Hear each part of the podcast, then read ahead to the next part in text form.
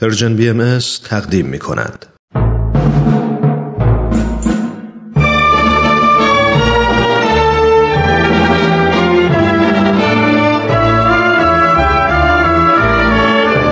رادمردان جاوید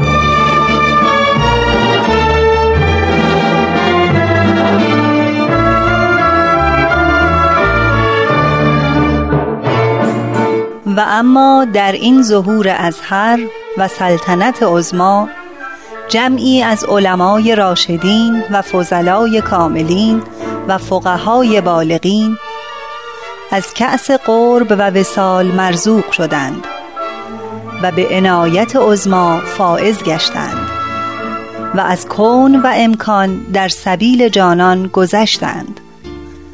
همه اینها محتدی و مقر و مزعن گشتند برای آن شمس ظهور به قسمی که اکثری از مال و ایال گذشتند.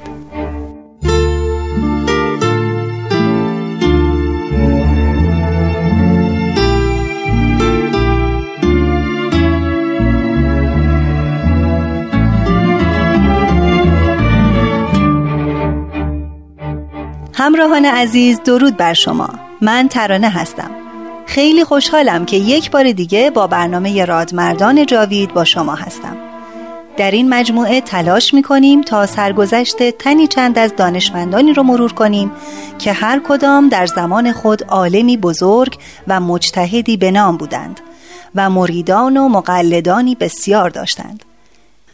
اینان پس از شنیدن خبر ظهور حضرت باب و حضرت بهاءالله مؤسسین آین بابی و بهایی برای یافتن حقیقت دست به تحقیق زدند و با کنار گذاشتن اقراض مادی و دنیوی شیوه عدل و انصاف را در پیش گرفتند و در نهایت با تصدیق آین جدید به همه جاه و مقام و اعتبار خود پشت پا زدند.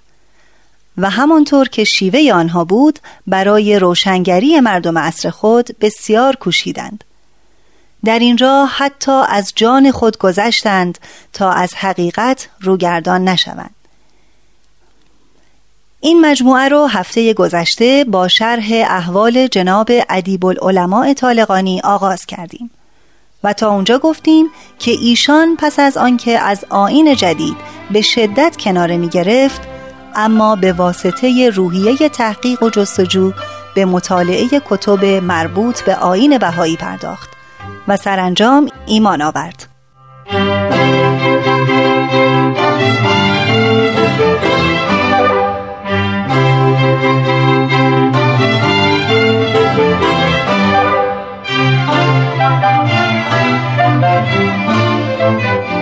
پس از ایمان به امر جدید که در سال 1306 واقع شد تمام وقت خود را صرف ابلاغ کلمه الهیه کردم و تلاش کردم آنچه را یافته بودم به دیگران هم عرضه نمایم. بسیار مورد عنایت حضرت بهاءالله شارع مقدس دیانت بهایی قرار گرفتم. همچنین الواح بسیاری از قلم حضرت عبدالبها مبین آثار بهایی دریافت کردم. افتخار بزرگی که نصیبم شد انتصابم به عنوان ایادی امر توسط حضرت بهاءالله بود. جناب ادیب سه سال قبل از درگذشت حضرت بهاءالله موفق به ایمان شده بود. حضرت بهاءالله تا پایان زندگی خود در این عالم خاکی چهار نفر را به سمت ایادی انتخاب فرمودند که یکی از آنها جناب ادیب بود. لازم به ذکر است که ایادیان امر افرادی هستند که توسط حضرت بهاءالله مؤسس آین بهایی و جانشینان ایشان تعیین می شدند تا مستقیما از جانب ایشان به امور روحانی و اداری بهاییان رسیدگی کنند. میان این چهار تن تنها من موفق به زیارت حضرت بهاءالله نشدم و از این موهبت محروم ماندم. اما موفق شدم در سال 1897 میلادی به حضور حضرت عبدالبها مرکز میثاق دیانت بهایی مشرف شوم. این دیدار همراه سه تن دیگر از حضرات ایادی امر بهایی یعنی جنابان حاجی آخوند ابن ابهر و ابن استق صورت گرفت و به این ترتیب مجمع عیادی تشکیل شد. در این مجمع به اتفاق مشغول رسیدگی به امور بهایان شدیم و به طور دائم گزارش امور و پیشرفت‌های جامعه را به حضور حضرت عبدالبها ارائه می نمودیم دیدار با حضرت عبدالبها روحی تازه در من دمید. به دستور ایشان با چند تن دیگر از جمله شیخ محمد علی قائنی به اصفهان سفر کردیم. ورود ما خشم و غضب دشمنان به خصوص شیخ محمد تقی نجفی ملقب به ابن زب را برانگیخت و هیاهو و جنجال به راه افتاد. این اقدام مصادف با وقایع غمانگیز یزد شد که در آن خون جمعی از بهایان بیگناه ریخته شد. شیخ محمد تقی قراولانی اعزام کرد تا مرا دستگیر کنند و تحویل حکومت دهند. ولی اراده حق بر آن تعلق گرفت که بتوانم با کمک چند تن از بهایان جانفشان مخفیانه از اصفهان به سوی آباده حرکت کنم. علت عظیمت من به آن سمت این بود که به دستور شیخ محمد تقی نجفی و همراهی حکومت زل و سلطان راه تهران را برای دستگیری من بسته بودند. دیگر آنکه آباده دارای پستخانه و تلگرافخانه بود و از تحت حکومت زل و سلطان خارج بود شاید می توانستم عرایز خود را به دولتیان در تهران برسانم در آباده مورد استقبال دوستان قرار می گیرد. البته اخبار اصفهان به آنجا رسیده بود و علما به خاطر نامه های آقا نجفی آماده آشوب بودند. بهاییان دسته دسته به دیدار جناب ادیب می رفتند تا اینکه حکومت مطلع شد. عصر همان روز جناب مدحت الملک با جمعیت زیادی از حکومتیان و چند تفنگچی وارد شدند. پس از تعارفات معمول در مقام تجسس برآمد آنچه از حقیقت می‌دانستم گفتم بسیار تعجب کرد و متفکر نشسته بود پس به زیر دستانش گفت که بروند همه رفتند. گفت سخنان تو در من اثر غریبی کرده. سالهاست که این مذاکرات و گفتگوها در بین است و ما هرگز در مقام تحقیق بر نیامدیم. حال خواهش دارم از این ظهور جدید و دلایل حقانیت آن صحبت کنید.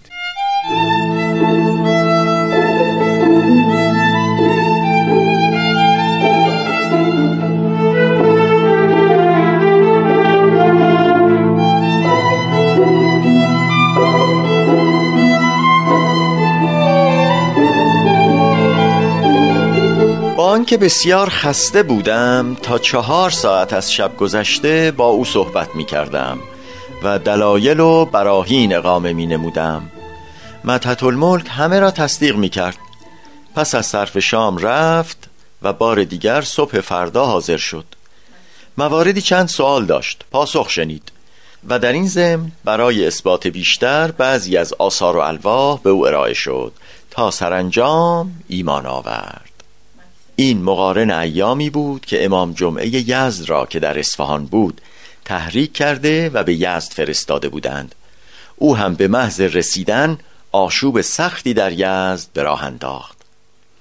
آقا نجفی توانست با تحریکات خیش علمای آباده را به حرکت آورد. کم کم در منابر و مجالس زبان به زشتگویی گشادند و اهالی را شوراندند. پیرمردی از بهایان را بسیار زدند و سرش را شکافتند و دکانش را غارت کردند. پیرمرد را به نزد من آوردند. طبیب حاضر شد و فورا معالجه را آغاز کرد. یکی از بهایان خبر آورد که دویست تفنگچی دم دروازه حاضر و منتظر حکم شما هستند. هر چه بگویی می‌کنیم. فورا چند نفر از محترمین بهایان را فرستادم که شما می‌دانید نزا و جدال در مذهب ما حرام است. به محل خود بازگردید. ما بر حسب تکلیف باید به حکومت تظلم کنیم نه مجادله و نزا مبادا به احدی تعرض نمایید که مخالف رضای خدا و مقایر با اصول مذهب ماست. ایشان خواهش مرا قبول کرده همگی متفرق شدند. حاکم آباده از ماجرا مطلع شد. خود به تلگرافخانه رفت و ماوقع رو به والی فارس اطلاع داد. فورا جواب رسید که اشرار را حبس کن و آن چند نفر علما را که باعث و بانی وقایع بودند به شیراز بفرست.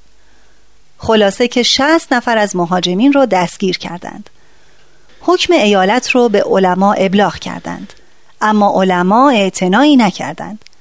پس از آنکه برای بار دوم علما از قبول حکم حکومت ابا کردند برای سومین بار دستور آمد که یا علمای نامبرده را میفرستی یا خودت معذول می‌شوی. این بار حاکم ناچار شد تا آقایان را به اجبار از خانه هایشان بیرون آورده سوار کند و به شیراز روانه سازد. این وقایع به گوش آقا نجفی در اصفهان رسید. او هم یکی از علمای آباده را که در اصفهان سکونت داشت با دستورالعمل به سمت آباده فرستاد. در ملاقاتی که با حاکم داشت حاکم به او گفت این مطلبی را که این طایفه می‌گویند از اصول دیانت است نه فروع تقلیدی است.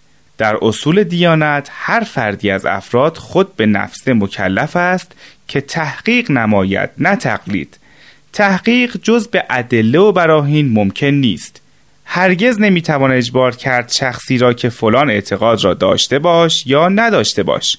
این مردم را این طایفه بابی از روی تحقیق به سوی خود کشیدند اگر مایل باشی یکی از رؤسای این طایفه اینجاست. مجلسی آماده می کنیم شما با او مباحثه کنید. اگر او را به دلایل واضحه جواب دادید و براهین او را باطل کردید تمام این مردم برخواهند گشت.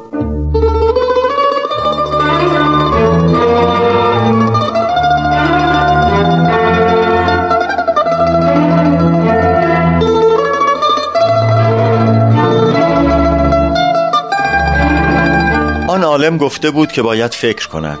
چند روز بعد قبول کرد. حاکم رؤسای بلوک آباده را دعوت کرد.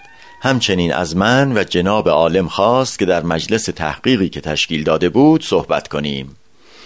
نهایت سعی را کرده بود که مبادا نزایی در بگیرد و حرف درشتی رد و بدل شود. در این مجلس جناب ادیب به سوالات آن عالم پاسخ داد. پس از چند ساعت عالم که برای اقامه دلایل خیش کتاب بهارالانوار جلد سیزدهم را همراه آورده بود کتاب را به زمین زد و گفت شما پایه گفتگو را به جای گذاشته اید که ابدا منقولات این کتب جلودار شما نمی شود نمی‌دانم این فرمایش شما از روی تعرض است یا حقیقت. نه البته از روی حق و واقع می‌گویم. در مقابل سخن صحیح مکابره و مباحثه از اهل علم دور است.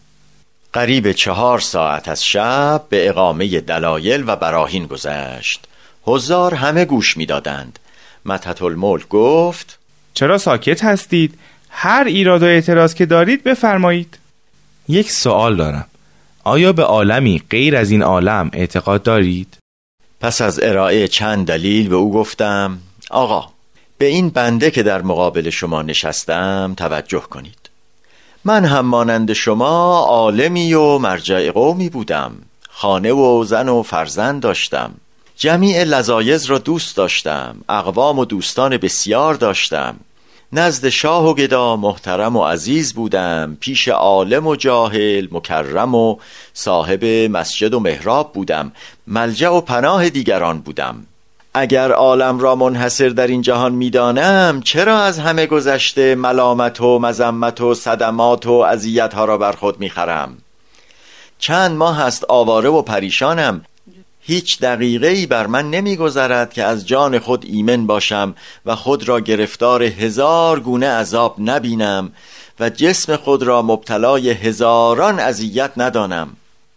حال آیا می توان تصور کرد قومی که از جمیع آنچه دارند در کمال وجد و شوق میگذرند جز برای رضای الهی است؟ آیا این قوم معتقد به عالم بعد نیستند؟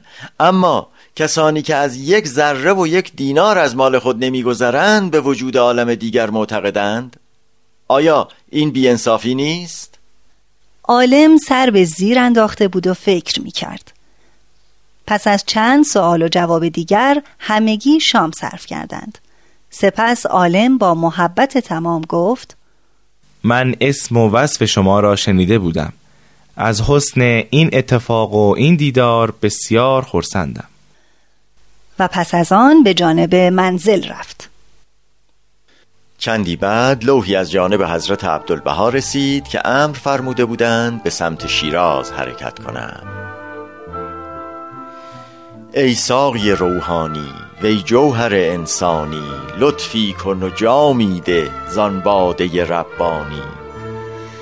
زان باده لاهوتی زان حقه یاقوتی کین بسته ناسوتی آزاد شود آنی.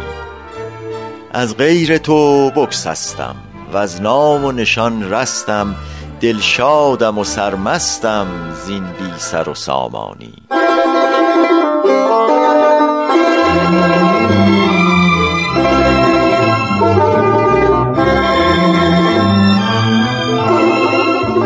خب همراهان گرامی به انتهای برنامه رسیدیم. اما شرح حال جناب ادیب العلمای طالقانی همچنان ادامه دارد. برای شنیدن ادامه این شرح حال حتما هفته آینده با ما همراه باشید. تا بعد بدرود.